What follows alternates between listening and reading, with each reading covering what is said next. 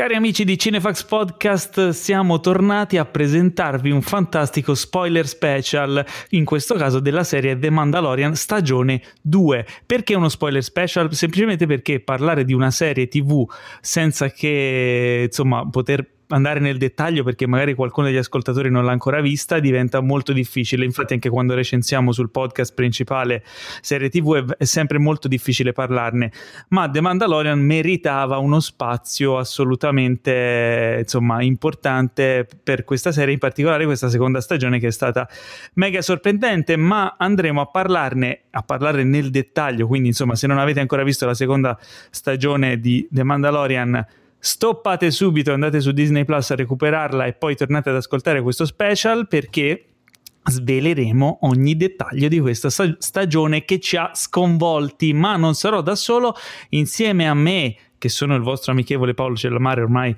lo sapete, in studio virtuale ci sono i due agguerriti colleghi di rito che oggi sono il fondatore e direttore editoriale M. Pelastro di Cinefax, il maestro degli... Eh, de, de, de, dei... non so, volevo dire qualcosa... Eh, trasudante midichlorian, il nostro esuberante Teo Yusufian. Ci voleva qualcosa di tematizzato. Ciao a tutti, ciao Paolo, hai scelto la cosa peggiore di tutte, perché come tu ben sai io ce li ho un po' in culo i midichlorian, visto che eh, sono legati a quella famosa trilogia che io aborro con tutto me stesso. Ma ormai tanto tutto... quanto invece amo The Mandalorian. Questa cosa è... Fa... ma poi lo, poi lo dico meglio, adesso introduci l'altra ospite perché è me- meglio, meglio così. Avrei dovuto dire trasudante Beskar. Ecco, già meglio, bravo. Se si può trasudare. Ma con te c'è un'altra apprezzatissima ospite, eh, redattrice di cinefax punto it, moderatrice del gruppo Facebook fin dagli esordi e in redazione dal giorno zero, appassionata di cinema con gli occhi a mandorla e di bestiole, e Mandalorian di bestiole ne contiene un bel po', tenutaria del nostro sito dell'originale rubrica Animali nel cinema, Lorenza Guerra. Ciao Lorenza. Ciao a tutti. Ma gli animali Mandalori. di The Mandalorian fanno parte del, del tuo bestiario? No, no. Come no? Non sono, non sono, non sono catalogabili. Cioè, non no, sono, però, sono animali fantastici. Però possiamo dire che sei, tra le persone che conosco, credo che tu sia nel mondo forse la più innamorata, anche più di me, di Baby Yoda, ovvero Grogu, eh, tanto è uno spoiler special, cioè, quindi possiamo dire anche il nome. Sono, sto ancora piangendo per l'ultima puntata, davvero. Ogni tanto ci penso e mi metto a piangere, sono una persona sensibile. Questo special sarà pieno di non lacrime. Solo non solo tu. Cioè, io Madonna. Ho... Adesso non so come abbia in mente Paolo di, di, di, di, di, come si dice, di scalettare questo spoiler special, però mi viene in automatico partire immediatamente dal season finale della stagione due, perché è stato... Lo so, e infatti è quello che non faremo, perché ecco, sennò, insomma, no, non sarebbe un casino. Cercheremo di fare un, un breve percorso di tutte le otto puntate che compongono la serie, ma ovviamente andremo di corsa perché tutti vogliamo parlare dell'ultima, ovviamente. Quindi partirei con, con l'inizio... Calma. No, no, ma ne- nemmeno troppa calma, perché sennò ci mettiamo sei anni. Però diciamo che eh, questa seconda stagione ha offerto un sacco di... di sorprese. Io l'ho trovata molto superiore alla prima, eh, molto più coesa, molto più ricca di personaggi, di, di, di svolte interessanti e di aperture a, a trame che non eh, diciamo che, che aprono scenari che poi abbiamo scoperto essere serie spin-off e altre cose. Eh, però iniziando eh, partirei dalla puntata uno della seconda stagione, cioè capitolo nove, The Marshal, diretta da Jon Favreau, eh, in cui eh, il, il nostro caro eh, Mando, o Din, che, che dire vogliamo, ehm, va a cercare un altro mandaloriano che, che gli possa eh, dare delle informazioni in più, insomma, e scopre... Eh, questa, scopre in questa cittadina... Ehm, Vant, che è interpretato da Timothy Oliphant, che fa da sceriffo eh, in, in questo posto, e che indossa l'armatura di Boba Fett. Ora, nel momento in cui si vede lui vestito da Boba Fett, eh, cosa, cosa avete pensato? Bah, allora io ci sono un, un po' rimasto, nel senso che non, non capivo, anche perché si vedeva dalla corporatura che non, non, non poteva, che non era lui, lui ma poi in teoria non, non poteva essere lui a priori, visto quello che succede eh, con il Sarlacc. Tanto spero che lo spieghino, lo spieghino in qualche modo, come abbiamo fatto a sopravvivere dal Sarlacc. Eh, però lui è Boba Fett, può fare un po' tutto quello che vuole. Eh. No. no, comunque in, in generale mi ha, mi ha ben stupito, ma più che altro perché poi mi piace Timothy Oliphant come attore, quindi cioè, sono stato contento di, di vederlo nella serie, anche perché sono uno degli orfani di Santa Clarita Diet, che è una serie che a me piaceva un casino, con lui e Drew Barrymore, che è stata segata dopo la seconda stagione.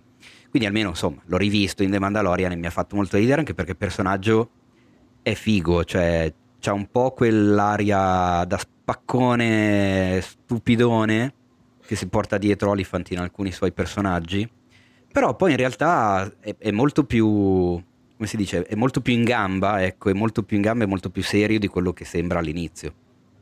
Ha un, ha un sì, anche perché, un bell'arco insomma, narrativo, sì, nonostante il tempo sia veramente breve. Chissà se tornerà come personaggio, perché era interessante. Infatti lui fa questo accordo con... Uh...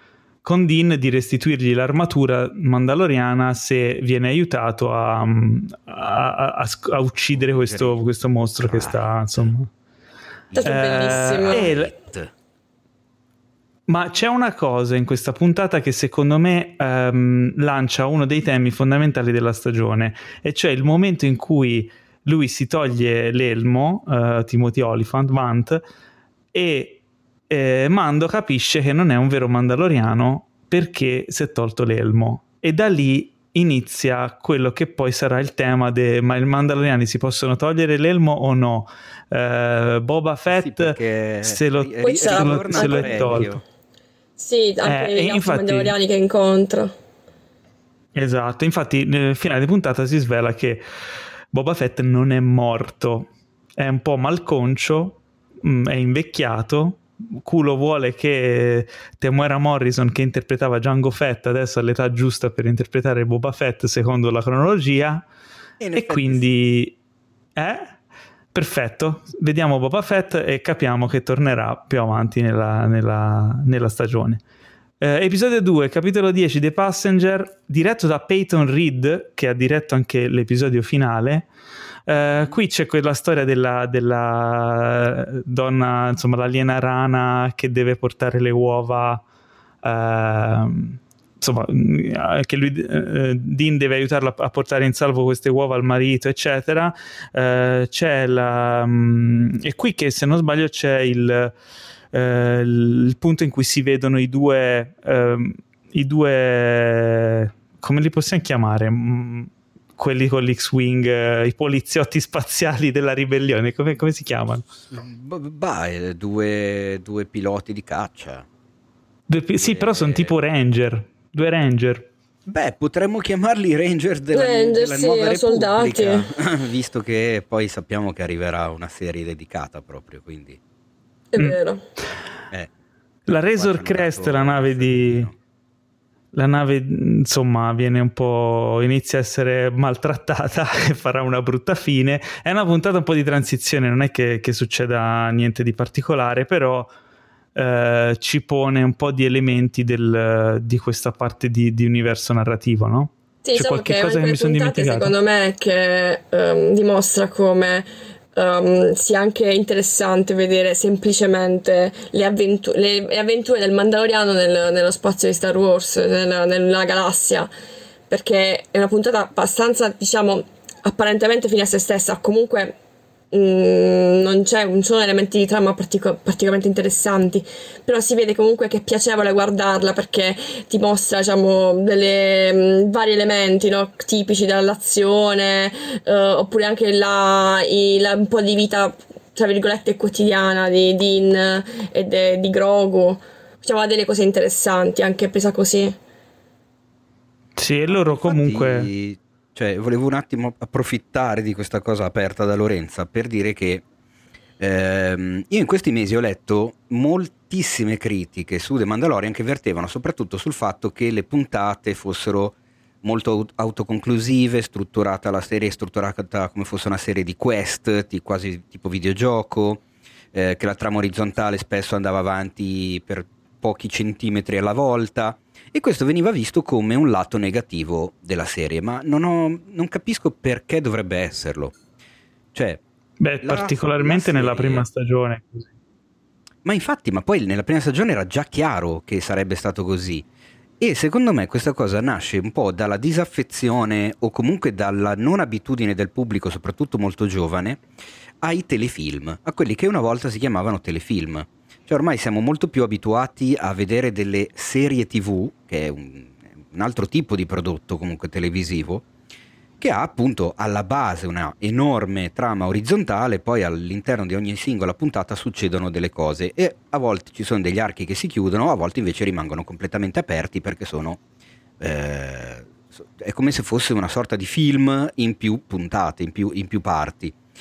Qua invece da subito la serie ha messo in chiaro le cose, già dividendo eh, le puntate, non chiamandole puntate ma chiamandoli chapter, quindi capitoli. E poi era evidentissimo che sarebbe da subito stato così, cioè, ma su, già dalla, la, mi ricordo la quarta puntata forse dalla prima stagione, quella eh, che sembrava un film di Kurosawa comunque, dove c'era lui che finiva a dover salvare il villaggio. Sì, la, il, mm-hmm. i sette samurai. Eh, esatto, e, e io non lo vedo assolutamente come un difetto, anzi, cioè è una maniera di narrare una storia. E siccome tra l'altro ha tantissimo, tantissime scene anche della, della nuova stagione ci sono ispirate anche un po' a quel mondo lì dei samurai, quindi in parte sembrano anche mediometraggi di samurai nello spazio praticamente. Ma infatti, cioè, è, anzi, se posso, a me è una delle cose che piace della serie, perché ha un anche approccio diverso Eh, rispetto alla serie classica dove devi seguire la storia lunga, e ogni puntata ti racconta un qualcosa, succede un qualcosa, si chiude quella cosa, e siccome a me piacciono fondamentalmente i personaggi, a chi se ne frega se la trama orizzontale è sfilacciata, è stirata, è allungata, ma va bene lo stesso, cioè non, quindi non, non sono d'accordo punto. completamente. Ah, nel senso che la prima, la prima stagione secondo me soffriva di quella cosa lì perché i personaggi si evolvevano poco o niente, ed è quello il problema. Le serie di vecchio stampo avevano gli episodi singoli perché tu la guardavi in TV e magari guardavi il primo episodio che guardavi era il ventisette e poi guardavi e poi ne saltavi cinque e poi guardavi una replica e ti guardavi il tre, il sette, il cinque, cioè non, non avevano un ordine di visione, per questo erano fatti così. Adesso, essendo sulle piattaforme streaming, anche se escono una settimana comunque li guardi in ordine, perché sennò saresti uno psicopatico tipo il tizio che ci aveva mandato il messaggio nella scorsa puntata. Esatto. Eh, quindi ok, l'episodio singolo ci può stare, però ci vuole un'evoluzione, perché se, se non fai evolvere i personaggi sono meno interessanti, e secondo me nella seconda stagione sono riuscito a trovare un equilibrio tra la storia autoconclusiva e l'evoluzione del personaggio, quindi secondo me, secondo me anche questa seconda stagione, stagione è... Nella prima stagione c'è comunque una, un, um, um, diciamo un, un progresso dei personaggi, perché anche il fatto che un personaggio così solitario come quello di Dean um, riesca ad affezionarsi e ad aprirsi a un altro essere vivente, e che riesca, lui comunque il suo, il suo motto è vivere per le armi, è vivere per combattere, e mm-hmm. um, lui tradisce anche la, diciamo, la sua tra virgolette morale di cacciatore di taglie salvando Grogu, anche se sì, però gli altri è legato alla cioè, sua è, è, è molto limitata comunque... nel senso non lo so, a me io, comunque cioè, c'è da dire secondo me che uh, se sei fan del mondo di Star Wars, uh, vedere tante avventure nella galassia, quindi vedere anche cosa succede lontano dai riflettori, lontano dal, dai centri, lontano dalle guerre, dai Jedi, dalla forza, vedere quello che succede alle, alla periferia della galassia è molto interessante, cioè nel senso che comunque magari sì, io non so tu quanto diciamo sei affezionato a Star Wars, però magari sì, eh, se, prendendola fine a se stessa, diciamo che è una critica che può anche starci, però è proprio interessante, proprio anche a livello di, di scenografie, di pianeti, di sì sì no, eh, ma sicuramente di, di, di, cioè comunque a me come questa è piaciuta, a parte che beh, a me per esempio io adoro la puntata, anche se è una puntata minore, quella che citava Teo, quella sui sette samurai, quella che è praticamente un, una sorta di remake di Sette Samurai, perché la serie è identica, che dovrebbe eh sì, essere esatto. la puntata quattro della prima stagione, se non ricordo male, e io adoro quella puntata, cioè non è una puntata importante fin della trama, però già hai fatto tutta quella cura che ci hanno messo nel, rif- nel rifare praticamente un film di quella portata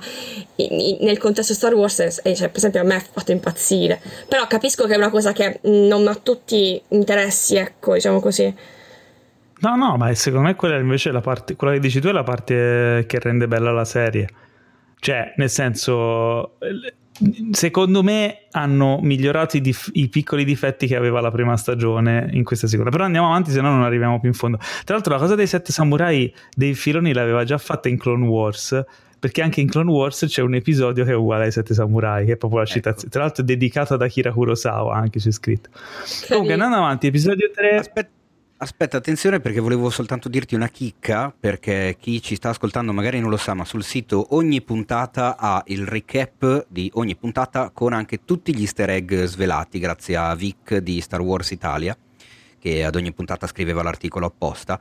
E volevo citare una cosa dall'appunto dal secondo capitolo della seconda stagione, perché nel, quando torniamo nella taverna di Mos Eisley, quella famosissima anche per chi conosce i film, eh, rivediamo il droide che gestisce il locale, che è il droide che era eh, al servizio di Jabba eh, nel ritorno dello Jedi. In The Mandalorian, attenzione, magari non lo sanno tutti, ma è doppiato da Mark Hamill. Ah, io non lo sapevo, per esempio, non, non ci avevo fatto caso. E quindi già c'era un piccolo, eh? Un, così, un piccolo cameo. Allora, terza puntata, capitolo undici, The Heiress, le ereditari, le re, come si dice in italiano? L'ereditiera. Le... Eh, diretto no, da Bryce Al...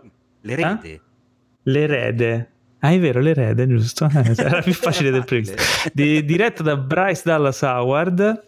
Uh, puntata molto bella uh, perché mh, allora, cosa succede in questa puntata qui? Uh, arrivano Bo-Katan e gli altri mandaloriani da, da Din sconosciuti. Uh, beh, lui viene, viene insomma messo in questa trappola, in questo agguato da questi Uh, pirati che vogliono rubargli, pescatori vogliono rubargli la preziosissima armatura, che tra l'altro ci fa capire quanto è preziosa questa armatura che, che lui ha, perché comunque nella scala di Star Wars ti dicono che è preziosa, ma a quanto pare è, è molto molto preziosa. Um, e vediamo finalmente uh, questi personaggi mandaloriani che si erano già visti nelle serie animate, ma che per la prima volta appaiono in live action. Tra l'altro Bo-Katan interpretata da Katie Sackhoff, che i fan dello sci-fi amano per, soprattutto per Battlestar Galactica, e tra l'altro perfetta lei anche perché dava la voce alla versione animata, quindi fondamentalmente il personaggio era stato creato su di lei. Uh, e anche qui ritorna il tema della, della maschera, dell'elmo del mandaloriano, e lei gli dice uh, che non esiste una sola via per essere mandaloriano. Uh, inizia a mettere questo tarlo un po' nella testa di Din, perché a quanto pare probabilmente la terza stagione lo vedremo molto spesso senza, senza casco. Uh, insegna anche a noi spettatori appunto che il fatto che non, non, non, non esiste, cioè visto che il motto comunque suo anche della prima stagione era "This is the way", ecco, noi abbiamo ormai imparato a capire che non, non esiste un, un way soltanto, cioè quindi Già. non è "this is the way", ma è "this is a way" alla fine, perché ce ne possono evidentemente essere più di una. Puntata molto figa perché i personaggi sono, sono belli, bella scena action eccetera. Uh, mh, cosa ne avete, cioè diciamo che questi personaggi qui erano riprendono direttamente il filo dalle serie animate, da Clone Wars in particolare, e anche Rebels credo. Uh, io Rebels non l'ho ancora vista, Clone Wars sono a metà più o meno, e, um, e si inizia a percepire secondo me che Dave Filoni sta creando una sorta di, eh, di sequel o di continuazione di quello che è stata Clone Wars, che era, e Rebels, che sono state due serie scritte da lui e insomma eh, portate avanti da lui. mm. Quindi sta inserendo tutti questi personaggi che lui amava perché aveva creato in queste serie in, in The Mandalorian, e poi vedremo insomma che, che saranno parte anche di spin-off. Uh, voi, eh, tu Lorenza hai visto Clone Wars? Anch'io sono, non l'ho finita. Ok, uh, cosa ne pensi Teo di questa scelta? Cioè nel senso tu che non avendola vista uh, sono riusciti secondo me a comunque non confondere chi non sa niente di quelle serie lì, cioè a, a tenere un entry point. Sì, cioè nel senso non ho... Eh, secondo me è un altro dei pregi di, della serie in generale, cioè non è dedicata solo agli hardcore fan, quelli che sanno tutto di tutto, che conoscono i personaggi a memoria, che sanno citarti da dove vengono e dove si sono visti la prima volta e l'ultima volta e chi è morto e chi ha ammazzato chi. Eh, e appunto uno degli esempi è il fatto che io, che mi ritengo un grande fan della trilogia cinematografica, non ho mai visto le serie animate, e immagino che chi ci sta ascoltando probabilmente adesso alcuni di loro avranno avuto un mancamento.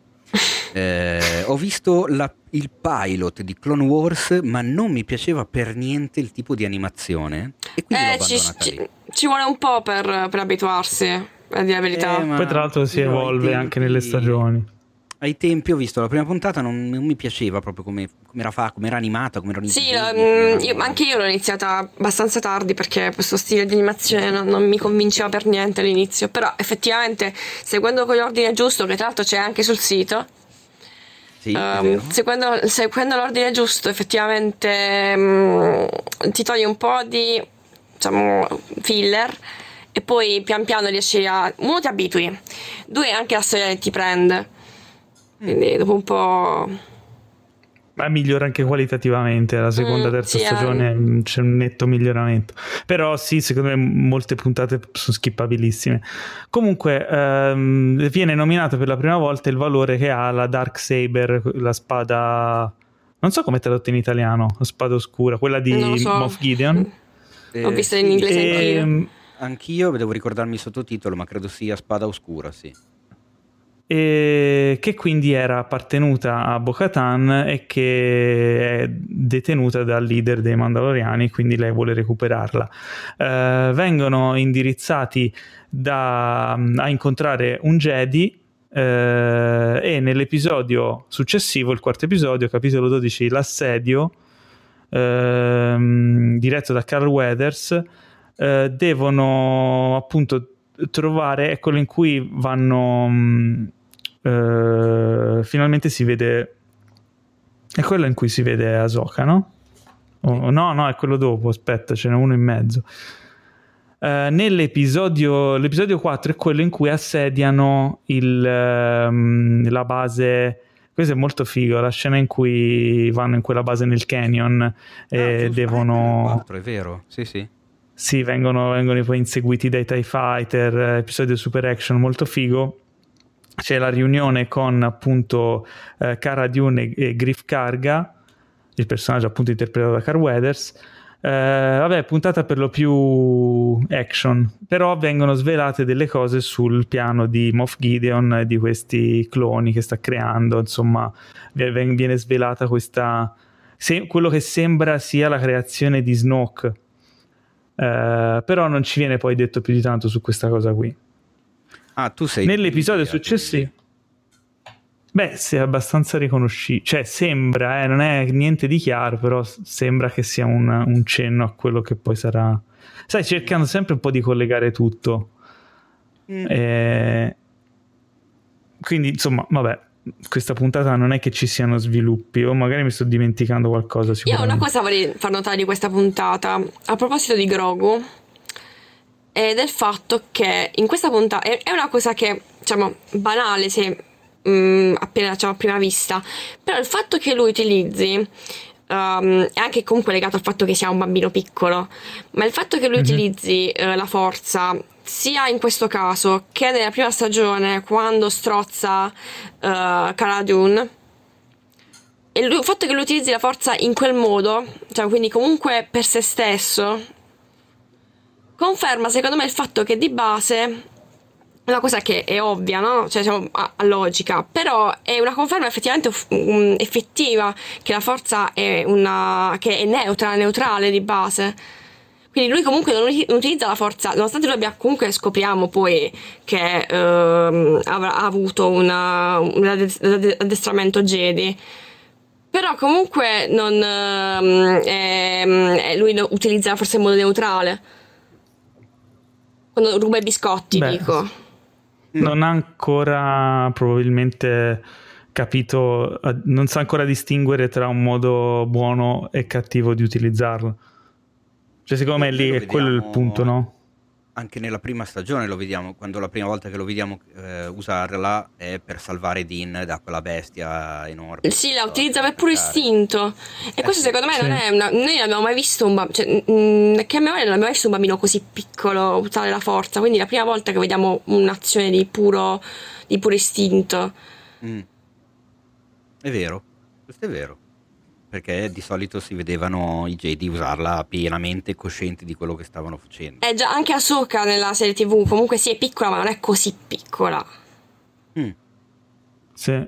Tra l'altro in questi primi episodi il livello di cuteness di Baby Yoda è fuori scala. Se non sbaglio questo Vero. è l'episodio in cui vomita i, i, sì, i macaron sì, che ruba. Quello, cioè è, quella scenetta è talmente fine a se stessa, quella in cui li ruba eccetera, però è l'highlight della puntata secondo me. Non so, cioè è proprio fantastico. Ci sono centinaia di video. Sì, l'episodio successivo, il quinto, capitolo tredici, The Jedi, The Jedi, eh, Dave Filoni dirige e ovviamente lo fa perché torna il suo personaggio probabilmente tra i più amati di quelli creati in, uh, per, per le serie animate, è Bo-Katan, che viene finalmente, diciamo, portata in live action da Rosario Dawson, tra l'altro perfetta uh, nel ruolo. Eh, in questa puntata che poi in realtà mh, ha fondamentalmente due sviluppi principali, sono il fatto che svela il, il passato di, del Baby Yoda, che ormai diventa Baby Grogu, eh, e ci, ci racconta appunto che era stato, aveva iniziato l'addestramento, poi era stato portato via dal, dal insomma il tempio Jedi, quello che vediamo nei, nei prequel eccetera, quindi non è stato tra i bambini uccisi dal, da Anakin in quella scena magistralmente diretta, eh, e, e eh, Mando riesce a ottenere questa lancia di puro Beskar che diventa un po' una sua seconda arma feticcio, non so, comunque insomma che, che ricoprirà poi un ruolo più avanti.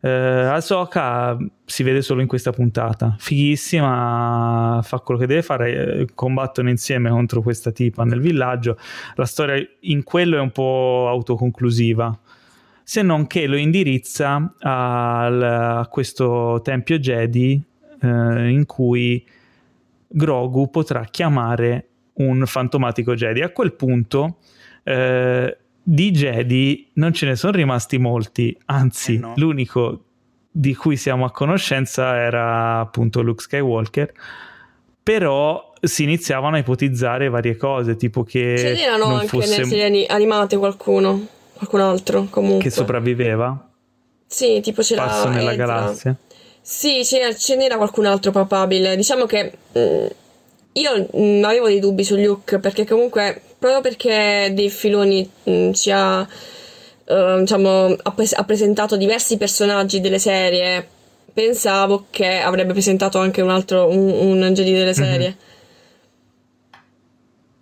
E c'è addirittura chi ipotizzava un Mace Windu di Samuel Jackson. Sì, sì, ma... anche se eh, lo, lo che era morto. Meme. È, è chiaramente un meme. Però sì, insomma, eh, ma chiaramente. Ma questa me l'ho eh. persa.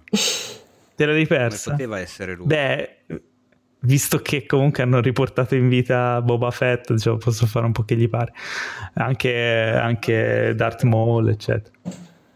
No, uh, episodio quattordici, cioè capitolo quattordici, episodio sei, The Tragedy di Robert Rodri- diretto da Robert Rodriguez. eh. Io però volevo farvi una domanda. Ah, vai vai, scusa. Cosa ne pensate del nome? Cioè, nel senso, come ci siete rimasti quando è venuto fuori il nome? Quale è quale? The Tragedy? Grogu. Grogu. Ah no, io... io... non è carino. Cioè, un po', io l'ho trovato un po' orribile. Bene, vi ha stranito. No, lì per lì è orribile, poi ci ho fatto l'abitudine. No, mi è piaciuto. E poi in sardo, vuol, in sardo leggevo che vuol dire giallo. Cosa? Ma in che lingua? In sardo, però non l'ho cercato poco, non pare voglia dire giallo. Adesso scopriamo che Grogu è sardo. Sembra un po' una roba giapponese. Magari se c'è qualche ascoltatore sardo può confermarci questa, questa teoria. Beh, comunque, se ci pensi, della sua razza noi avevamo visto due personaggi, Yoda e la Yoda femmina che, se non sbaglio, si chiamava Giada o qualcosa del genere. Yaddol, Yaddol. Yaddol. Quindi meno male che non l'hanno chiamato qualcosa come gli, gli, tipo quelli, cioè se no diventava un po' ridicolo, tipo Iodino invece. Ma cioè io per... no, no, ma poi mi sono cioè, abituato, piace anche a me. Per dire che mi è... ma a me è piaciuto fin da subito, non so perché, perché lo, come si dice, gli sta bene addosso come nome, Grogu. Perché è sì. dolce come suono, cioè è buffo. Kazzacco era una roba brutta, cioè Cran- Cthulhu no, eh, esatto, Cthulhu era ancora peggio. Invece Grogu gli sta proprio bene. E poi è carinissimo quando lui lo guarda e gli dice Grogu e lui si gira e fa go? Gli fa quel verso. Oh, amore. Guarda, è no, è troppo, troppo tenerone, guarda. Noi abbiamo già ordinato il pupazzetto, quello bello. Ma tu, allora, aspetta, eh, tu non so se lo sai, ma non, non so se hai visto le mie stories, eccetera, ma innanzitutto la Chiara ha comprato la, la decorazione per l'albero di Natale con Grogu, che noi abbiamo tutte le decorazioni, quelle Disney, del Disney Store, che costano un patrimonio, ma basta prenderle con i saldi, e, e ha preso pure quella lì, e ha preso anche il Funko Pop di, Dro- di Grogu. Quindi adesso, Vabbè. oltre a quelli miei vecchi di Star Wars, c'è anche quello di Grogu. Ma la cosa più divertente è che la Chiara di The Mandalorian è ferma alla puntata quattro della prima stagione. Mamma, come? E nonostante beh, ciò... che lì era l'apice del cuteness. Si è comprata comunque. Beh, però anche in questa stagione c'è tutto dentro col cuteness. Sì. Ho visto, tra l'altro, su internet una cosa, foto di... penso che ci, ci, torne, ci torneremo alla fine su questa cosa del merchandising, credo. Ah, ok, sì. Ah, comunque ho visto, un, ho visto un'immagine di, su internet di un albero di Natale con accanto un pupazzetto di Grogu con la mano tesa e una, una delle palline di Natale sospesa a mezz'aria come se la stesse attirando lui con la mano. Palline di Natale in realtà... Io l'ho vista con vuoi... più palline di Natale, credo l'abbiano vista, esatto. L'abbiamo fatto più persone. Sono due o tre le palline, eh, l'albero e lui sono su due scaffalini neri tipo quelli dell'Ikea, e in realtà è una ragazza italiana che ha fatto la foto, eh, lo, lo so perché l'ho vista sclerare un po' abbastanza sotto una pagina Facebook che aveva pubblicato la foto senza ringraziarla, e il, il fatto è che appunto la foto... Lei è stata shippata praticamente da tutto il mondo. E comunque si chiama Giada, questa ragazza, niente, almeno noi la ringraziamo per questa foto fighissima che tutto il mondo sta usando adesso praticamente. Grazie Giada. Grazie Giada. Perché tra l'altro in questa puntata vediamo appunto questa test che fa con, con la pallina del il pomello del cambio della Razor Crest, perché ovviamente quello è il cambio. Eh. Gli piace eh. E che soprattutto, attenzione, se vi ricordate è stato proprio, eh, come si dice, il, eh, quella pallina lì è stata ciò che ha fatto riflettere Dean su, sul fatto di restituire il bambino a chi lo aveva pagato piuttosto che portarselo via, perché se vi ricordate lui ci stava giocando, lui lo sgridava e poi quando è tornato sulla Razor Crest da solo, guardando quella pallina lì ha riflettuto e in quel momento ha deciso vaffanculo la Gilda, vaffanculo tutti, torno indietro e me lo riprendo, me lo rapisco. Quindi quel pallino perché è troppo cute, un'importanza particolare. Esatto. Eh. Allora andando avanti, alla regia troviamo Robert Rodriguez, olè olè, Eh, The Tragedy, che non mi aspettavo, non so tu. No, è assurdo. The Tragedy, capitolo quattordici, ehm, portano Grogu all'antico tempio Jedi. Eh, lui si mette a meditare in questo campo di forza impenetrabile. Arrivano, arrivano gli amici. No, arriva prima lo Slave I. Attenzione, eh sì, tripudio. Lì. Vedo lo, sì, io vedo lo Slave I e già impazzisco. Anch'io, eh, sì, chiaramente. Arriva Boba Fett, eh, un piccolo, diciamo, scontro tra i due. Eh, lui, Boba Fett, rivuole l'armatura che gli apparteneva. Mando, ovviamente, c'è ancora questa cosa del, de, del Mandalorian che non deve svelare il suo volto. Eh, ma arriva un, un terzo nemico, insomma, tra i due si alleano contro questi, queste truppe imperiali che arrivano per prendersi Grogu. Eh, E vabbè, Boba Fett si riprende la sua armatura, scontro fichissimo.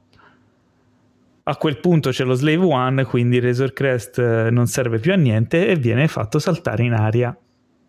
Qual è la tragedia? Malerrimo. Anch'io malissimo.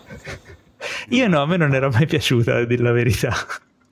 No. Ho apprezzato lo scambio. Una no, Slave dai, One al posto del Razor Crest no. Va benissimo. Tra l'altro il, la Slave One... Quando vola via, anche voi vedete la faccina? Dietro? Eh. Cioè gli occhietti e la boccuccia. Lo smile, sì. Sì, sì, ma posso dire anche okay. i, da dove nasce questa cosa. Come forse abbiamo probabilmente già detto in un'altra occasione parlando di Star Wars, io faccio parte di quella generazione che è rimasta orfana totalmente di Guerre Stellari dopo il ritorno dello Jedi, perché... qua in Italia non, non, non arrivava nulla, poi non essendoci internet, già trovarsi tra fan... era difficile e, e ti sentivi un cretino, quindi c'erano mh, ogni tanto nei negozi di modellismo arrivavano delle rare eh, eh, astronavi da montare, da costruire. Adesso non mi ricordo le marche, ma in un, nell'articolo dove parlo del fatto che odio la trilogia prequel c'è una foto e probabilmente è proprio la foto della Slave One, della scatola o dell'X-Wing, non mi ricordo. E quindi andavi nei negozi di modellismo a comprarti i modellini da costruire, poi dipingere, poi eccetera, perché era l'unica cosa che ti faceva rimanere in contatto con quel mondo che tanto avevi amato e di cui non c'era praticamente più traccia se non consumare eh, avidamente le V H S, che poi alla fine non, non si vedeva più niente, c'erano tutte le spade laser bianche, non si capiva niente, cioè, l'audio che era andato sì. a farsi fottere. Questo anni e anni di vuoto i D V D, esatto, anni e anni di vuoto fino all'annuncio del, dell'episodio uno che tante aspettative aveva fatto nascere in... Ce l'hai ancora Vabbè. Il modellino della Slave One? Purtroppo no, perché mi si è completamente distrutto quando ho fatto il mio primo trasloco e quindi no, e ti dirò di più, avevo anche l'X-Wing che ho regalato. What? Però, le, però ho ancora le scatole. Ho ancora ah, le scatole originali che le uso come scatole per altra roba, però mi magrissima consolazione. Solo le scatole, purtroppo. Eh sì. Vabbè, andiamo avanti. Comunque la però tragedia credo che sia il fatto. È sempre stata figa la Slave One, dai. Eh, lo so. La tragedia credo che sia il fatto invece che Grogu viene rapito dai Dark Trooper, questi questi insomma, cattivoni, io questi androidi terza... dell'impero. Pensavo che questa stagione, mh, vabbè, forse è troppo presto, però questa stagione um, non ci mostrasse la liberazione di Grogu. Pensavo che la prossima stagione sarebbe stata la, la, la, la diciamo l'impresa della liberazione, la quest della liberazione di Grogu, invece. Ah, ma io dici? All'inizio sì, quando ho visto che mancavano due episodi ancora e capendo anche come è strutturato The Mandalorian anche rispetto alla prima stagione, ho capito che si sarebbe conclusa con la sua liberazione, perché non potevano mandarlo avanti così per le lunghe, cioè visto anche il ritmo che ha la serie. Eh, però sì, lascia in realtà molti poi molte aperture su cosa potrà essere la, la terza stagione, anche se poi vabbè, arriviamo all'ultimo episodio, un elemento sì, ce l'abbiamo, lasciamo le nostre congetture. Sì. Eh, vabbè, andiamo avanti veloce. Eh, episodio quindici, The Believer. Eh, mm. Questo è molto bello, secondo me. Offre un... è davvero sorpresa. Sì, perché offre un punto di vista nuovo. Eh, Mando insieme a, ehm, a come si chiamava il tizio che vanno a recuperare? Mayfeld. Eh, Mix Mayfeld. Mayfeld. Mayfeld, esatto. Si vanno a introdurre in una base dell'impero per recuperare dei dati, per scoprire dov'è Moff Gideon, per rintracciare Grogu. E c'è tutta questa scena d'azione sul convoglio, eh, super figa, veramente strutturata bene, eccetera. Ma la cosa che a me mi è piaciuta un sacco è il momento in cui arrivano in mezzo ai soldati dell'impero e vengono festeggiati perché sono riusciti in questa impresa di portare il cargo. Eh sì. E a, e a quel punto sono, cioè, tutti i soldati, tutti gli stormtrooper eccetera vengono finalmente umanizzati, cosa che probabilmente non si vedeva da da Finn in episodio sette, una minima, no? Dove hai un punto di vista all'interno dell'impero, dei soldati dell'impero, che poi alla fine loro non è che sono cattivi, e sono, gli è solo capitato di essere da quella parte lì della, della guerra. E, e secondo me una serie o un film ambientato nell'impero con personaggi imperiali sarebbe una cosa fichissima, quindi se ci state ascoltando Dave Filoni e, e Jon Favreau, che a questo punto comandano loro, quella scena lì l'ho trovata veramente geniale. E poi è la prima volta in cui Uh, Mando mostra il suo volto per necessità e quindi inizia un po' a piegare le sue regole. Eh sì, no, tra l'altro in una scena in cui vediamo Pedro Pascal che riesce a recitare uno di quei disagi e imbarazzi come raramente si era visto sullo schermo, cioè io proprio... Tra l'altro lui non gira, non, non, non, ha, non mostra mai la sua visione periferica, non, non gira mai gli occhi, si gira tutto, come se avesse l'elmo. Sì, è vero, l'ho notato. Non ci avevo fatto cosa. caso. Sì, lui ha, cioè, mantiene il modo di muoversi come se avesse ancora l'elmo, proprio per, evidentemente ci ha lavorato anche lui come attore o, come, o ci ha lavorato chi lo ha diretto, però effettivamente è una caratteristica figa perché lui evidentemente non è abituato ad avere la, via, la visione periferica con il casco, e quindi nel momento in cui si toglie il casco lui comunque si comporta come se ancora lo stesse indossando. E la, la scena secondo me è molto figa, quella del dialogo lì nel, nel posto di ristoro, anche perché appunto vediamo, vediamo dall'altra parte, vediamo l'altro lato, anche con Mayfeld già nel momento in cui lo vanno a recuperare, cioè, cioè si fa luce su qualcuno che faceva parte, che lavorava per l'impero, e non è affatto male. Mi è venuta sì. in mente la, la battuta famosa di Clerks, non so se vi ricordate, quella che era, avete visto Clerks immagino, sì, mm-hmm. film di Kevin Smith, che c'è a un certo punto la battuta di Randall che va da Dante a dirgli che stava riflettendo sulla questione della, dell'esplosione della seconda morte nera, perché dice la prima sì. vabbè era, c'era tutta, tutta piena di gente dell'impero, imperiale, quindi vaffanculo, quelli sono da far fuori, ma la seconda era ancora in costruzione, quindi non c'erano soltanto gli imperiali dentro, ma c'erano anche gli idraulici, gli elettricisti, cioè tutta quella Madonna. gente che stava lavorando sotto contratto, perché vuoi, vuoi far mica fare un impianto elettrico a uno stormtrooper, cioè quelli già fanno male quello che devono fare, cioè sparare, figurati se gli, va, gli metti a fare qualcos'altro. E quindi quando è esplosa è morta anche un sacco di gente innocente, e a me è venuto in mente questo punto di vista che mi aveva sempre fatto ridere da ragazzetto. Perché effettivamente... Ma infatti anche Mayfeld dice, dice, fa notare il fatto che, parlando degli autoctoni di quel pianeta, dice il fatto che comunque non, per, molto spesso per le persone, per i cittadini comuni, che sia, che sia la Repubblica, che sia l'impero, è sempre una guerra, quindi i risultati sono sempre quelli. Eh sì. Quindi le persone hanno comunque paura, quindi comunque è legato a questo, è un personaggio molto molto saggio.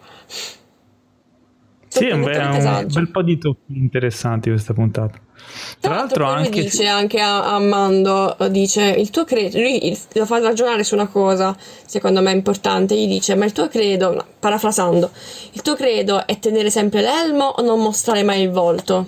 Esatto, sì. E quella eh, cosa è l'importante. Sì, sì, sì. sì. E lui non lo sa, è quello il problema. Esatto, non, che non nessuno lo gliel'ha mai spiegato. Inizia a avere sempre più dubbi su questa cosa qui. Lui in fondo e... fa parte di una setta.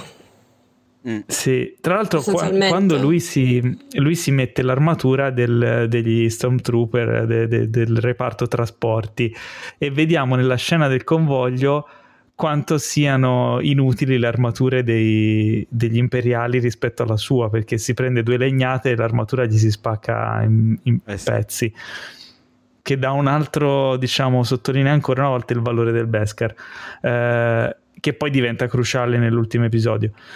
Um, vabbè, niente, è una puntata molto bella. Alla fine cosa, è una un'altra cosa in mente di quella, di quella puntata, mm-hmm. ed è il fatto che lui per, to, per uh, fare lo scanner, ecco, questo volevo chiedere, secondo voi perché per fare lo scanner c'è bisogno soltanto di mostrare il viso?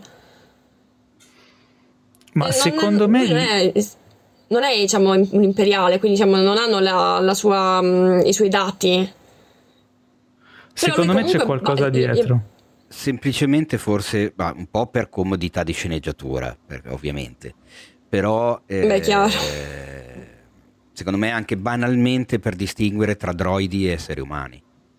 Sì, perché, so, penso c'hai, anch'io. C'hai una faccia buona. Non lo so, potrebbe esserci qualcosa dietro, no? Tu dici?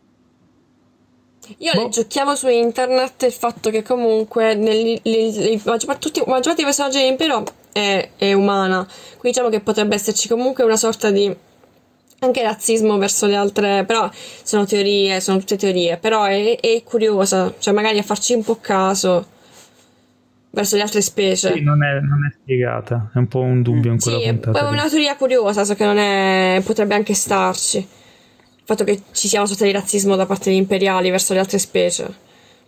Mm. Insomma, vabbè, la puntata finisce con Mayfeld che sbrocca, loro devono scappare, Mayfeld distrugge tutta la base, eh, guadagnandosi la libertà perché Cara Dune lo lascia andare. Um, e quindi lo rivedremo in uno degli spin-off o nella terza stagione sicuramente. Uh, a, la puntata poi si chiude con um, uh, Moff Gideon che ah, con, con Mando che manda il messaggio a Moff Gideon ripetendo le cose che diceva Moff Gideon nella prima stagione riguardo al, al prendersi Grogu, perché ha un valore, insomma, per lui ha un valore che non, non si può immaginare, eh, ed è il preludio un po' all'ultima puntata. Tra l'altro capitolo lui usa sedici. Eh, il pronome he e Moff Gideon mm-hmm. usò it. Ah, non ci avevo fatto caso a questa cosa. Neanch'io. Ho visto parallelismo sempre, sì. sempre su eh. insomma, giocando per internet ho visto questo parallelismo.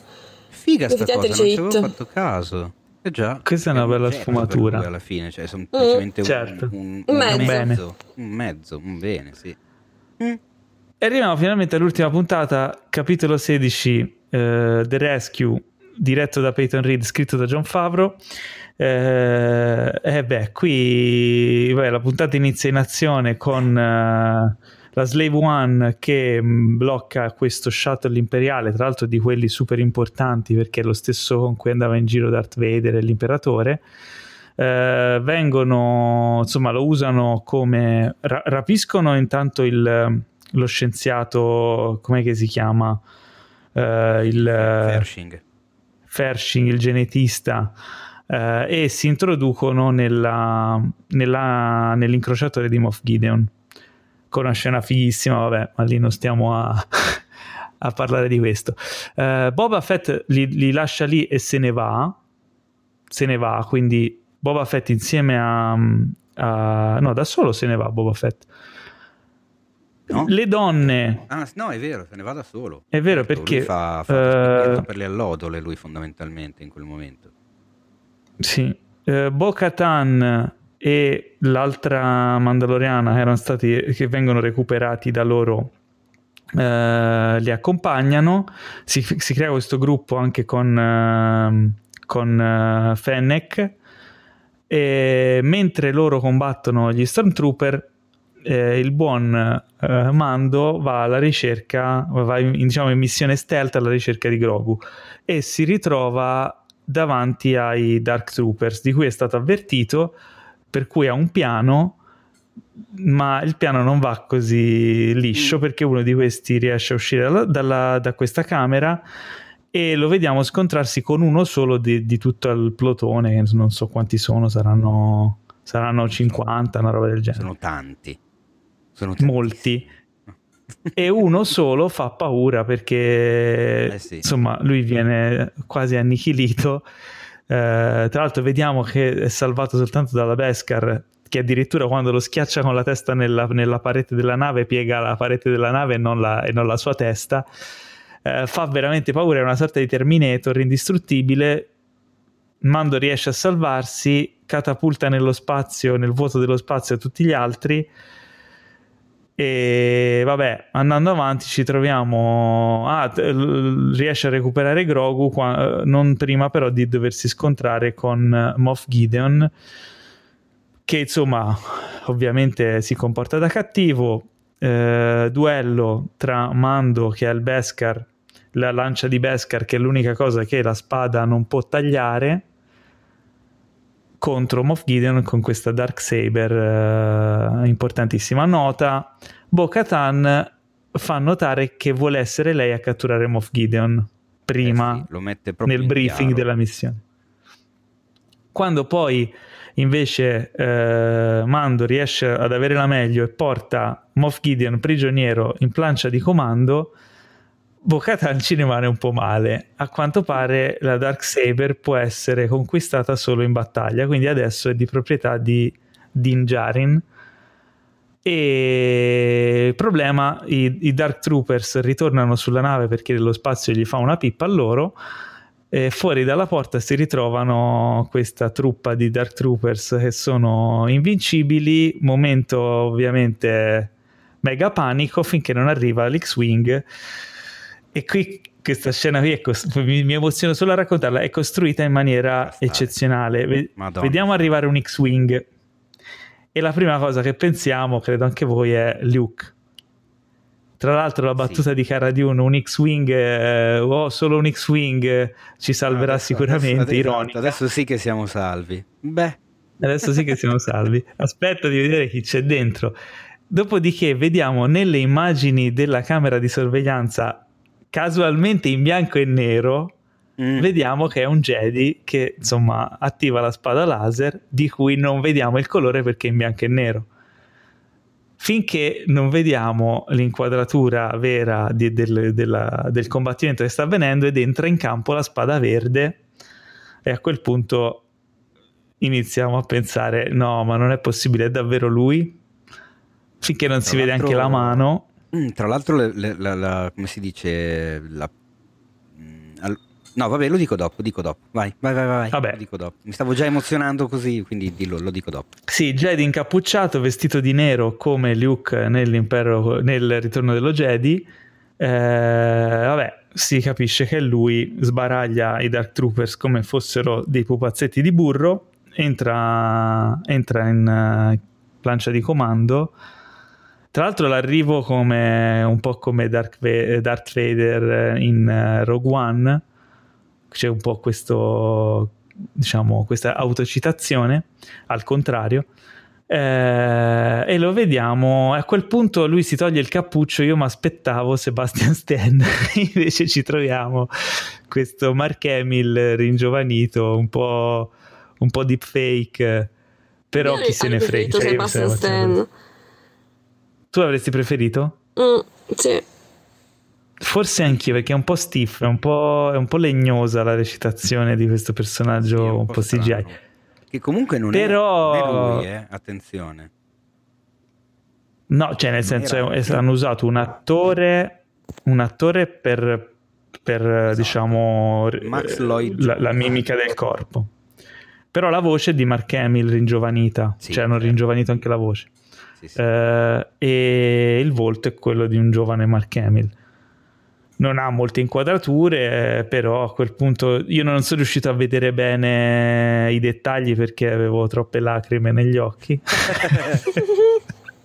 uh, vedere finalmente Luke Skywalker, che avevamo aspettato dal... da quando è uscito, dall'ottantatré praticamente, che ci avevano dato in una maniera non propriamente soddisfacente nei, nei sequel, è stato molto emozionante. È stato emozionante anche per come è stata costruita la cosa, perché eh, tu puoi dare un, una gioia a un fan, ma la devi, devi anche sapere come, come darla, no? Come presentarla, e credo che non ci fosse maniera migliore di questa, col dubbio fino all'ultimo, no? Allora, io ti, ti posso dire, adesso posso dirlo, eh, eh, io la puntata purtroppo ho dovuto aspettare, beh, quel giorno ho lavorato, poi sono arrivato a casa e appunto, visto che la Chiara è, eh, la Chiacchi è un po' indietro con le puntate, non potevo vederla subito, quindi dovevo aspettare che si addormentasse, siccome fortunatamente si addormenta abbastanza in fretta la sera, quindi di, raramente finisce di vedere il film che mettiamo su per vedercelo, e quindi io finalmente tra le nove e mezza e le dieci mi sono visto la puntata. Avevo già fatto in tempo non a spoilerarmi, a spoilerarmi niente, perché fortunatamente a sto giro la gente, o è stata educata la gente, o la mia bolla è stata figa e non ha spoilerato nulla, ma eh, ci sono arrivato con delle aspettative enormi, perché le uniche cose che avevo letto in giro era che la gente era completamente impazzita per la puntata, mani nei capelli, emozioni a non finire, lacrime, ho detto ma che cazzo succede? E anche tu, Paolo, mi avevi scritto su WhatsApp dicendomi l'hai già vista? E io ti ho detto guarda, la vedo tra poco. Lui, allora preparati. Ho detto eh, che cazzo, cioè, ma che cos'è, che so, cosa succederà? E come sempre quando ci arrivi ultra carico di aspettative, di solito sei anche pronto alla delusione cocente, perché tu dici eh, mi aspettavo chissà che, e invece no, mi hanno coglionato. E, e, e invece il cazzo, perché sono stato veramente preso in una maniera pazzesca, perché appunto nel momento in cui è arrivato l'X-Wing io ho cominciato, mi sono alzato, sai quando ti alzi, ti allontani dallo spinale del divano proprio, cioè, ti siedi un po' meglio, tu dici no aspetta, cosa sta, cosa, no non ci credo, tipo partita di calcio nel, esatto, è cominciata nella mia testa e anche ad alta voce da solo, mentre la Chiara dormiva sul divano, eh, una serie di no non ci credo, no non, ci, no non è possibile, no che cazzo si sono inventati, no vaffanculo che cazzo hanno fatto, e ho cominciato ad emozionarmi da solo. Quando poi si è visto appunto questo personaggio con la mantella, sulla quale avrei una cosa da dire dopo, e questa spada laser dai monitor in bianco e nero con il Grogu che aveva percepito la forza, io in quel momento ho praticamente urlato fammi vedere di che, di che cazzo di colore è la spada laser, e in quel momento c'è stato lo stacco dove si vede che è verde e io sono letteralmente impazzito, perché è stata proprio, cioè sembrava fatto apposta. Io avevo appena finito di chiederlo che c'è stato lo stacco, quindi la cosa mi ha fatto partecipare ancora di più al momento. Poi vabbè, vedi un po' come combatte, poi alla fine vedi pure il guanto, e a quel punto era evidente e palese che avessero tirato in mezzo lui, e... ed è devastante come, come cosa, anche perché come ho scritto, io ho scritto un post sul tardi, tipo all'una o a mezzanotte, non mi ricordo, sui social, perché non riuscivo a non scrivere niente. Eh, è quell'effetto nostalgia che funziona tipo macchina del tempo, perché non solo eh, siamo d'accordo tutti sul fatto che sia fanservice, è ovvio che è fanservice, un sacco di cose di The Mandalorian sono fanservice, ma è di quello fatto bene, cioè non è fine a se stesso. Esatto. È vero, è vero, verissimo. E... E io mi sono ritrovato... Perché è tutto giustificato. Io mi sono risentito come praticamente trentacinque anni fa, quando a otto anni mi ero innamorato di quei tre film, di quel mondo, di quell'universo, mi ero identificato tantissimo in Luke. Eh, cioè mi sono trovato a provare delle emozioni che non provavo da un sacco di tempo davanti a quel mondo, nonostante appunto degli ultimi film me ne sia piaciuto fondamentalmente uno e tre quarti, e i tre degli anni duemila non mi siano piaciuti, non ho seguito le, le, le, le, le serie animate, Rogue One mi è piaciuto un sacco, solo mi è piaciuto molto meno, però quel tipo di emozione, quel tipo di, uh, di commozione non lo provavo da una vita e mezza, cioè non me l'aveva fatto provare più niente, ma davvero più niente, e quindi era, è stato tutto un carico di roba che mi sono letteralmente messo a piangere, e i miei singhiozzi hanno svegliato la Chiacchi. Non sto scherzando. Quindi se l'è spoilerato. Raramente lei si sveglia. No, figurati, si è svegliata, mi ha guardato, mi fa ma stai guardando la puntata? Perché io le avevo detto mica muoviti a dormire perché voglio vedere la puntata. E lei si è svegliata e tutta con il narcotico nel, nel tè. Esatto, mi stava tutta rimbambita, ma guarda, mi fa, ma stai, la stai guardando? Io sì, la sto guardando.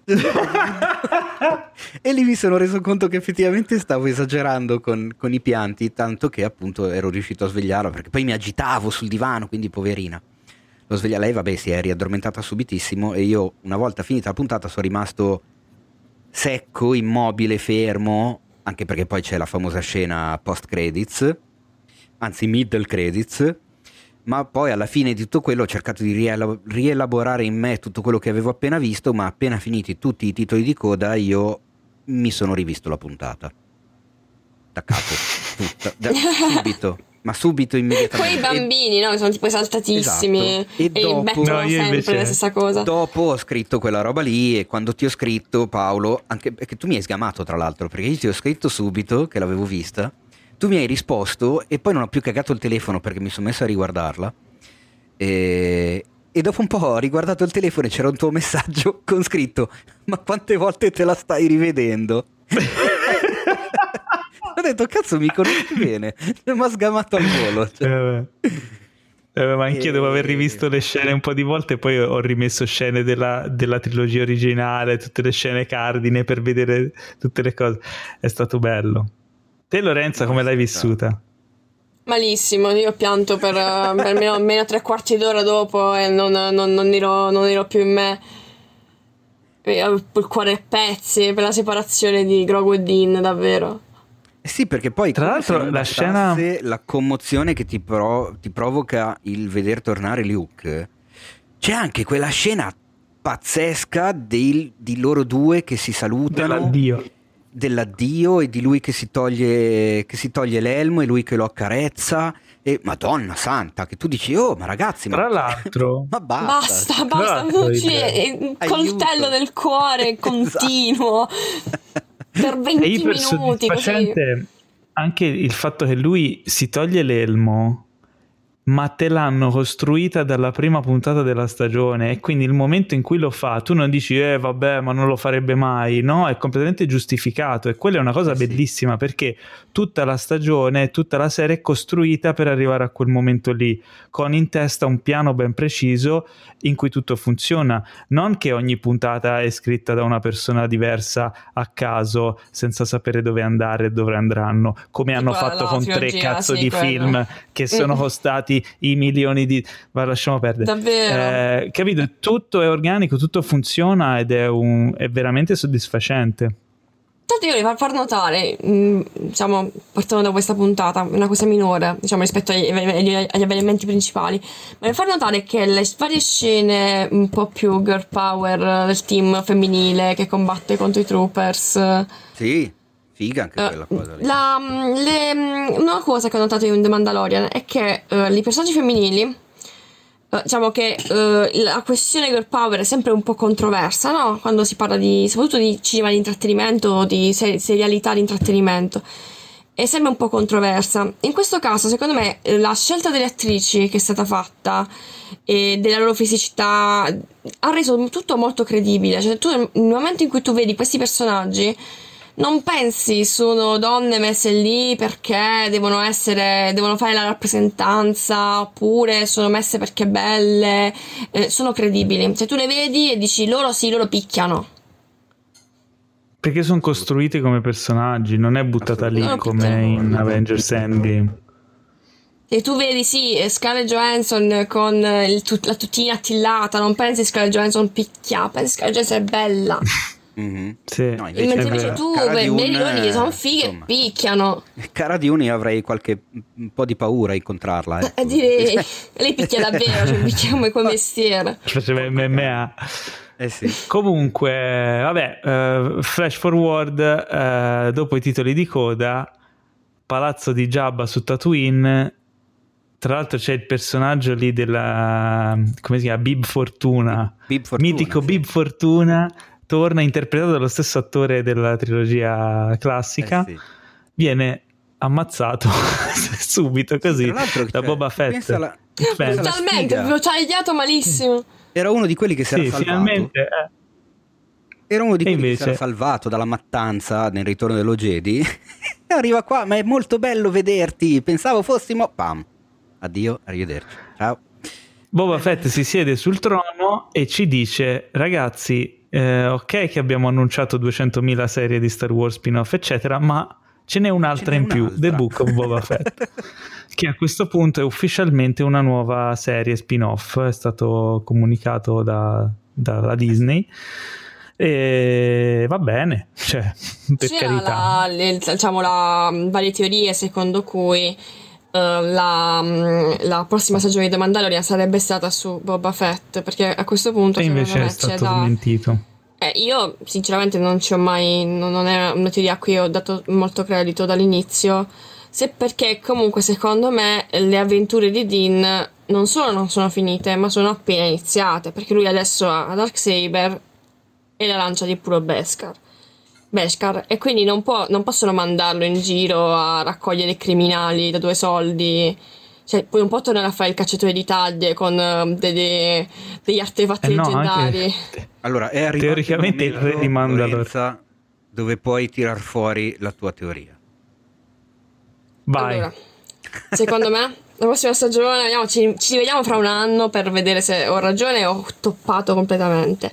Ah, secondo me la prossima stagione sarà su Mandalore. Bo-Katan non è affatto contenta di, della, della conquista della Darksaber di Din, e anche se Din non la vuole è sua, e lui è il re di Mandalore, ufficialmente il re di Mandalore. La prossima stagione sarà su Mandalore. Allora, noi eh, per, per quanto riguarda la storia del merchandising di prima, non ci siamo liberati di Grogu, fortunatamente, perché è, è, quasi, è quasi impossibile, uno per questione del merchandising, perché è un personaggio che uh, attira troppo troppo troppo l'utenza ehm, che non conosce, diciamo la, gli spettatori non appassionati al, al franchise, quindi comunque è un personaggio di qui, e poi perché eh, cioè, noi, noi spettatori siamo a conoscenza di una trilogia sequel in cui Grogu non c'è, e la Disney non può permettersi di farlo morire ucciso da Kylo Ren. Um, o comunque dal primo ordine. Quindi secondo me uh, noi vedremo una stagione soprattutto fondata su, diciamo, uh, incentrata su Din e su, quindi su Mandalore, e poi vedremo nelle ultime puntate magari Din in pericolo per un qualsiasi ragione, o comunque per uh, i, qualche rimasuglio dell'impero che uh, si erge, perché non penso che Moff Gideon fosse un caso isolato. È uh, un ritorno di Grogu, però dato che però uh, un pochino più cresciuto. Mm, Quindi secondo, secondo me, me sarà no. diciamo sul finale della terza stagione. Secondo me Grogu non lo rivedremo per un po'. Anche eh sì, perché io dico, proprio come, come finale di terza stagione. Grogu ah, quanti anni avrà? Pura. Tipo adesso sì, Grogu sì, avrà tipo come... cinquanta anni. Eh. Adesso cinquanta, sì. No, dicono la prima puntata. Yoda, Yoda è morto a no, quasi novecento anni. Però a cento anni è diventato maestro Jedi. Cioè, comunque noi non dobbiamo ragionare. Ehm, può essere anche che abbia degli sprint di crescita. Comunque è una specie aliena, quindi non ha la stessa ritmo di crescita. Cioè, si fanno un po' quello che gli anni. Pare. Esatto, è come se ne avesse tre. Può essere anche che, fa, che ha sessanta settanta. Comunque eh, Yoda è diventato maestro a, a cento anni. Quindi... Cioè, è come mm. se Grogu, cioè, se, fosse, se il tempo fosse lo stesso, è come se Grogu da tre anni passasse a sei, cioè non è possibile che diventi maestro Jedi a sei okay. anni, secondo me. Sì, la, perché comunque la domanda, non parte... è un personaggio. No, dicevi? No, cioè, comunque se non è un personaggio che uh, elimineranno, lo vedremo molto meno secondo me la prossima stagione, e secondo me ci vorrà un po' perché uh, questo addestramento lo farà, ma per qualche motivo non diventerà mai un Jedi. Questo motivo lo scopriremo più in là. Mm. Quindi la domanda in realtà è: vedremo Luke nella terza stagione? Eh, e se lo vedremo, quanto lo vedremo? E se sarà o meno Sebastian Stan? Questi sono i veri secondo dubbi. No. Queste sono le cose che ci tormenteranno. Qui secondo me no, perché se avrebbero secondo già preso no. Sebastian Stan subito. No, Luke era giusto per il colpo di adesso. Non... Sì, anche secondo me. Ritengo molto improbabile che utilizzino un personaggio di quel calibro per buttarlo in mezzo a, in una serie in una serie così, non penso. Mm. Però secondo me lo vedremo, vedremo Grogu detto comunque verso il finale, come proprio passaggio tra la terza e la quarta stagione di Mandalorian. Non lo vedremo subito, no. Volevo invece dire una roba, appunto, che avevo fatto prima una sorta di asterisco per dire che ne avrei parlato dopo. L'unica cosa che mi ha fatto un po' storcere il naso, ammetto, ma proprio perché non, non ho capito, dato proprio tutta la cura che invece c'è stata alla base di tutta la serie in due stagioni, ed è una cosa che ho visto... È stato erre due di due. Eh? No. No, no, no, no, è una cosa che ho visto che ha notato anche un altro maniaco folle, pazzo, furioso per Star Wars, che conosci anche tu, Paolo, che è Daniele Valtorta. Ah, ho visto che me l'ha sì. scritto tra i commenti. Il Palpatine italiano. Eh? Il Palpatine italiano. Esatto, no vabbè, che poi fa anche parte delle varie... Sì, sì. Non, non so se fa parte... Vabbè, insomma, cos'è che ha detto? Uno lui. Però comunque vabbè, fa parte di, di coloro che fanno anche le rappresentazioni eh, con i costumi dal vero, tutti in battaglioni eccetera. E, ed effettivamente io ci avevo fatto caso eh, al colore del mantello di Luke, che è fondamentalmente sbagliato, perché, perché la prima trilogia di Star Wars ha fatto molta attenzione a questa cosa, ed è una cosa che si ritrovava anche nell'ultima trilogia, soprattutto i due film eh, di J J Abrams, paradossalmente, ma perché J J Abrams aveva parlato di più con Lucas rispetto a Ryan Johnson. Nonostante a me sia piaciuto di più l'otto, è fuori di dubbio che Ryan Johnson si, si è fatto molto più i cazzi suoi rispetto a J J Abrams, che ha molto... Sì, ma qual è questa cosa del mantello? Il colore, nel senso che nella trilogia originale i colori di Luke passano a essere passano a, a, da essere bianchi chiari ad essere più grigi quando si sta avvicinando all'alto oscuro, fino ad essere neri nel Ritorno dello Jedi, perché è lì che vacilla. Nel finale del Ritorno dello Jedi lui ha l'abito nero con un, un pezzo aperto all'altezza del petto, dove si vede che sotto è bianco, perché lui chiaramente mm. è tornato al lato chiaro della forza, ed è una simbologia giocata sui colori che ha sempre avuto senso ed è sempre stata presente a livello di costumi del personaggio, ed è una cosa che rivediamo anche in Rey, nel personaggio di Rey. Se ci fate caso, nella trilogia nuova, quando si avvicina nell'ultimo film dall'altra parte, lei la vediamo proprio con degli abiti scuri. Quindi teoricamente il mantello di Luke in The Mandalorian doveva essere bianco. Il fatto che sia nero, che lui sia vestito di nero, non è proprio coerente con la... Beh, interessante con la come, come osservazione. Io non, non ci avrei fatto caso sinceramente, però è interessante. No, io l'avevo notato effettivamente, il fa... mi sembrava un po' strano che fosse tutto nero, total black così. Perché di e se fosse un clone di Luke?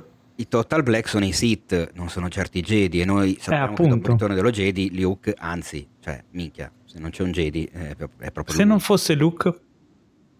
Attenzione, qua viene fuori Eh, su una super teoria, o un mutaforma mandato da un Sith per recuperare Ragazzi, Grogu. Mettete il caso che la prima stagione, la prima puntata della prossima stagione, in realtà mentre stanno viaggiando sul, sull'X-Wing scopriamo che, cioè, proprio parte direttamente dalla fine della, della, di questa puntata, e scopriamo che Luke non è Luke e cerca ah, di uscire Grogu. Vi ho spoilerato così la terza stagione. Madonna, sarebbe, beh, per, sarebbe, sarebbe... Un, un colpo pazzesco.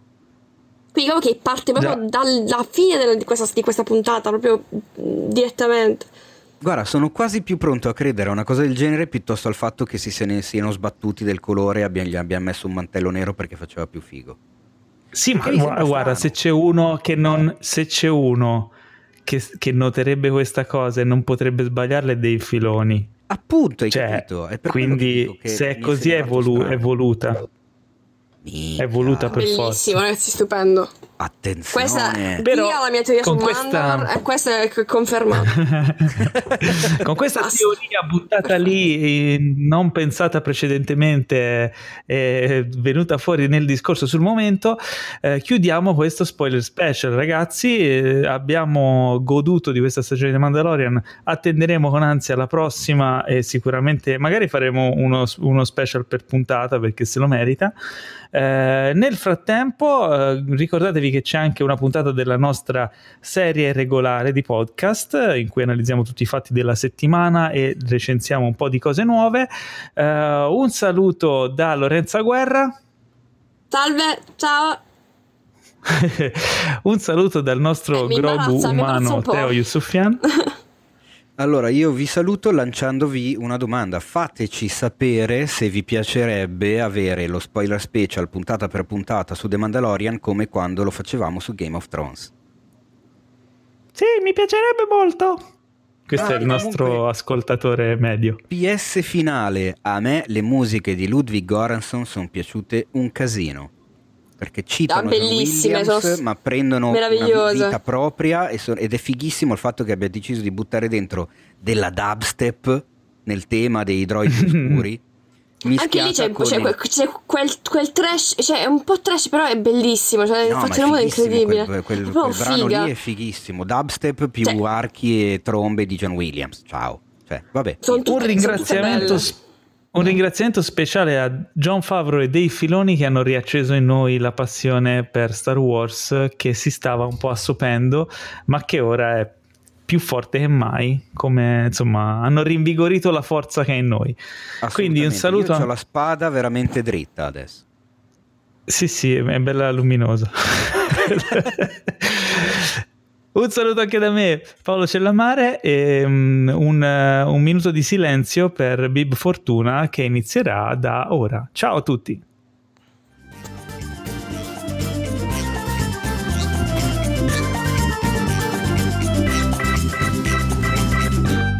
Questo podcast è stato presentato da The Best Blend.